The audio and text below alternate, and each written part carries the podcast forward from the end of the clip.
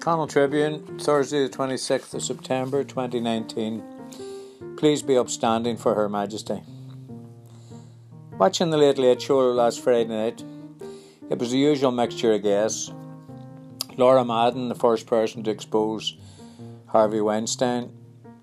Also, there, celebrity chef Donal Skehan on Life in LA. Dublin 5 in a row winner Dean Rock and his dad Barney, also an All Ireland winner himself in 83. Music was provided by English songwriter Freya Clements. There were farmers from the National Ploughing Championship appearing to receive Farm Heroes Awards. But the star of the show undoubtedly was Derryman Phil Coulter, who gave a lovely rendition of The Town I Love So Well.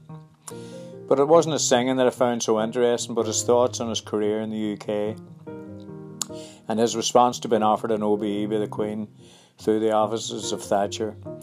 I'd never heard him mention it before, so it made for a rather interesting viewing to say the least. It's a controversial issue.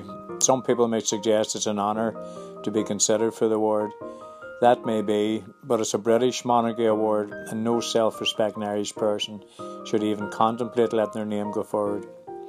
I know some people may disagree with my opinions on this, but we live in a republic, not a monarchy. These awards are for services to a foreign state which has nothing to do with us.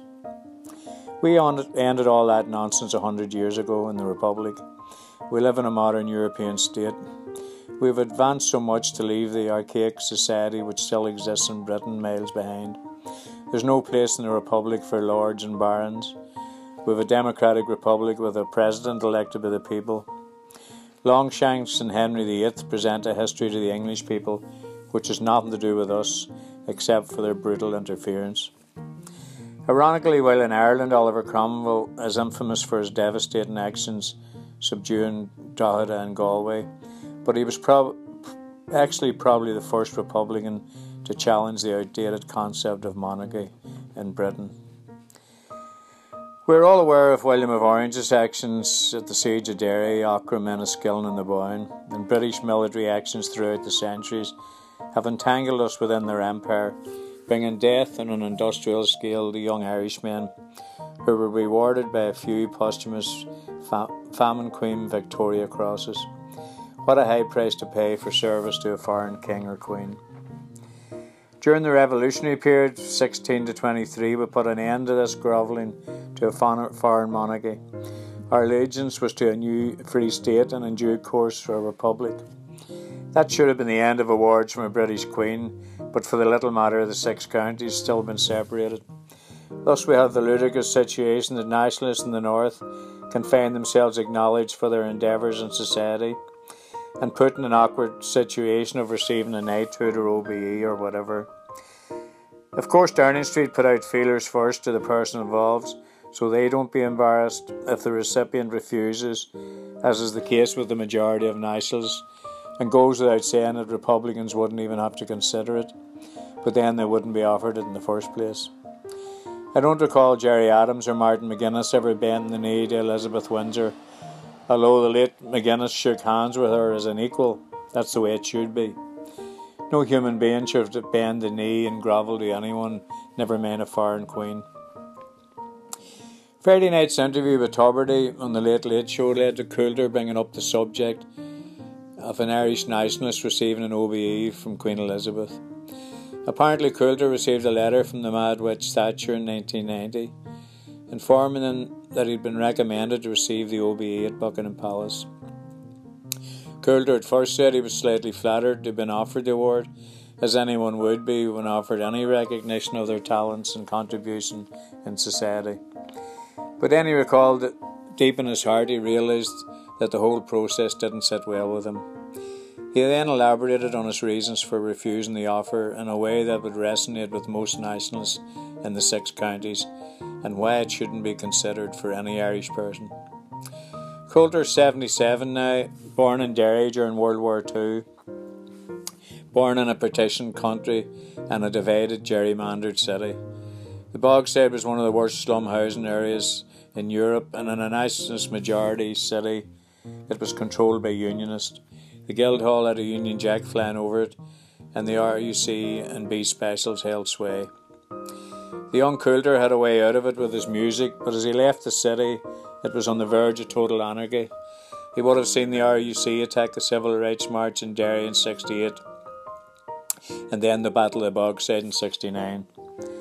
But like all Irish professionals, whether it's in business, sport, music, the arts, academia, being in domiciled in the UK, they would keep their mouths shut in case commenting on the situation would damage their careers.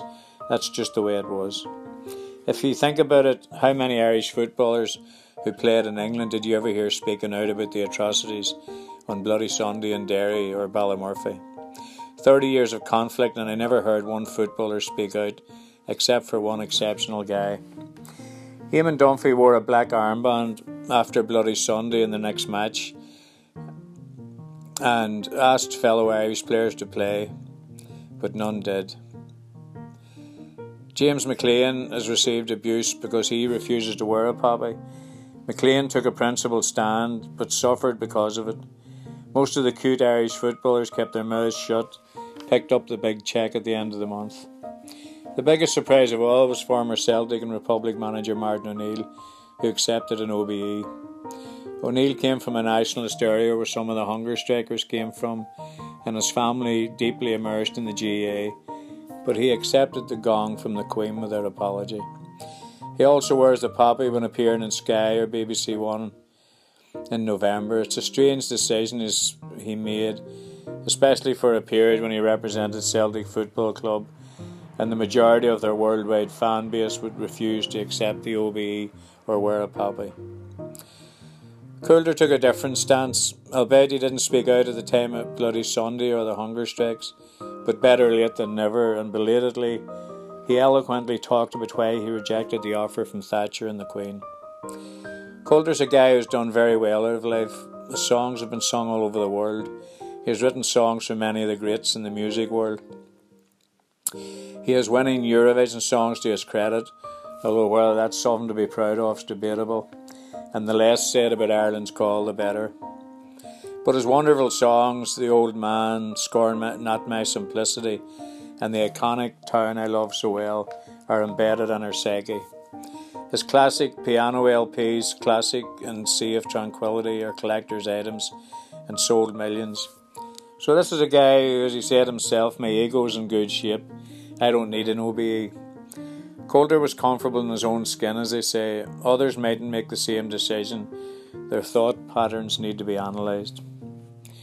Coulter on the show went on to say that because of his background and, and that Thatcher wouldn't be his favourite person, probably the most hated individual in Ireland, indeed Scotland, and throughout the mining villages across the UK.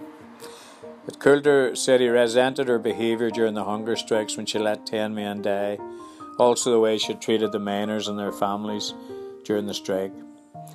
And because of all that, he thought that for him to accept an honour from that woman would almost be saying she's okay by me. Coulter emphasised he wasn't on her team and joined with people like musician David Bowie and actor John Cleese in rejecting the offer of an OBE. It was a principal position for Coulter to adopt, similar to James McClean refusing to wear the poppy on his jersey. If you don't have certain principles in life, then you have nothing. It's very possible there are many people living in the Republic and probably in Donegal who have accepted an honour from the British Queen. It's entirely their decision. Are they entitled to do so? I'm not so sure. This is an award from a monarchy, from a former colonial power who occupied our country for centuries. It represents something that we don't adhere to. We don't have this archaic system in place. Just like the monarchy, we made a democratic decision a century ago to get rid of this type of thing.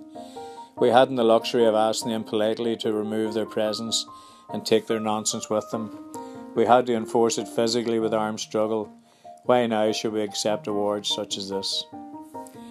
There are several different aspects to the honours procedure. Irish people can only accept award if they were born in Ireland before 1949, when we declared the Republic. There is also a difference with awards which bring a title and honorary awards.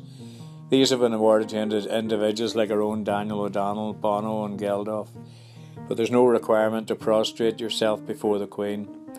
Although, whatever about wee Daniel, I'm sure Geldof and Bono wouldn't have a problem with that. A few well heeled businessmen have accepted a knighthood from the Queen, but with various responses. Sir Anthony O'Reilly accepted and used his title, whereas Peter Sutherland, a former EU Commissioner, refuses to use the Sir. Sutherland was the first Irish government member to receive the award since independence and had to get special permission to accept it. Many Irish people have refused the monarchy gong over the years.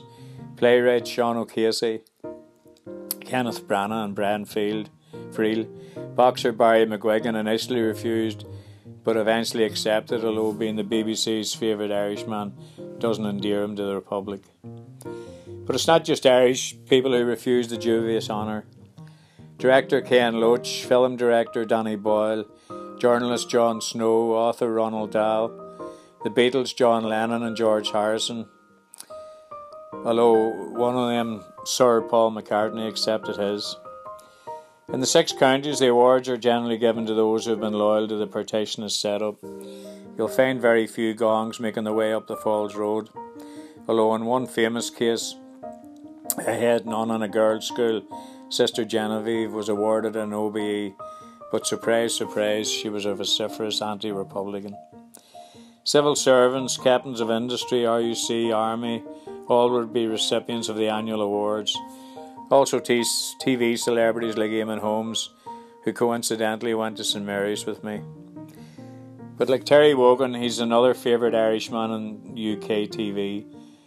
One Irishman who fitted the bill for his contribution to the British Empire and received a knighthood was Roger Casement, but he had the Sir removed from his title posthumously after they executed him following the Easter Rising. Judicial revenge for one brave Irishman who didn't fit the bill as Sir Roger. One couldn't be seen to be at the things like that. I presume his gong went to the bottom of the sea with the German rifles at Cobh and Banna Strand. Admittedly, old Lizzie does hand out honours to some ordinary working class people who contribute greatly to their communities. That in itself would be a better system if it wasn't given out by the monarch. There's been suggestions that we should adopt our own form of awards for people who do great work in local communities. These wouldn't be tinged by the connection with a foreign queen. An outdated concept, archaic, ridiculous to be honest, and not something any Irish person should want to be associated with. Although that didn't deter the former leader of the SDLP, Margaret Ritchie, last week. Lady Ritchie of South Down made suit her. She follows Jer- Gerry Fitto to give him his title, Baron Fitt of Bells Hill, the first Irishman to sit in the House of Lords. His pathetic support of Thatcher during the hunger strike led to his award, but his demise as the people rejected him and burnt his house to the ground.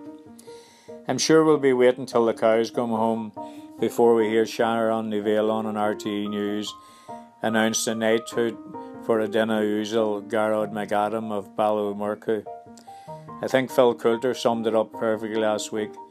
It wouldn't sit easily with him. Maybe the great poet Seamus Heaney even better. No glass of ours was ever raised to toast a foreign queen.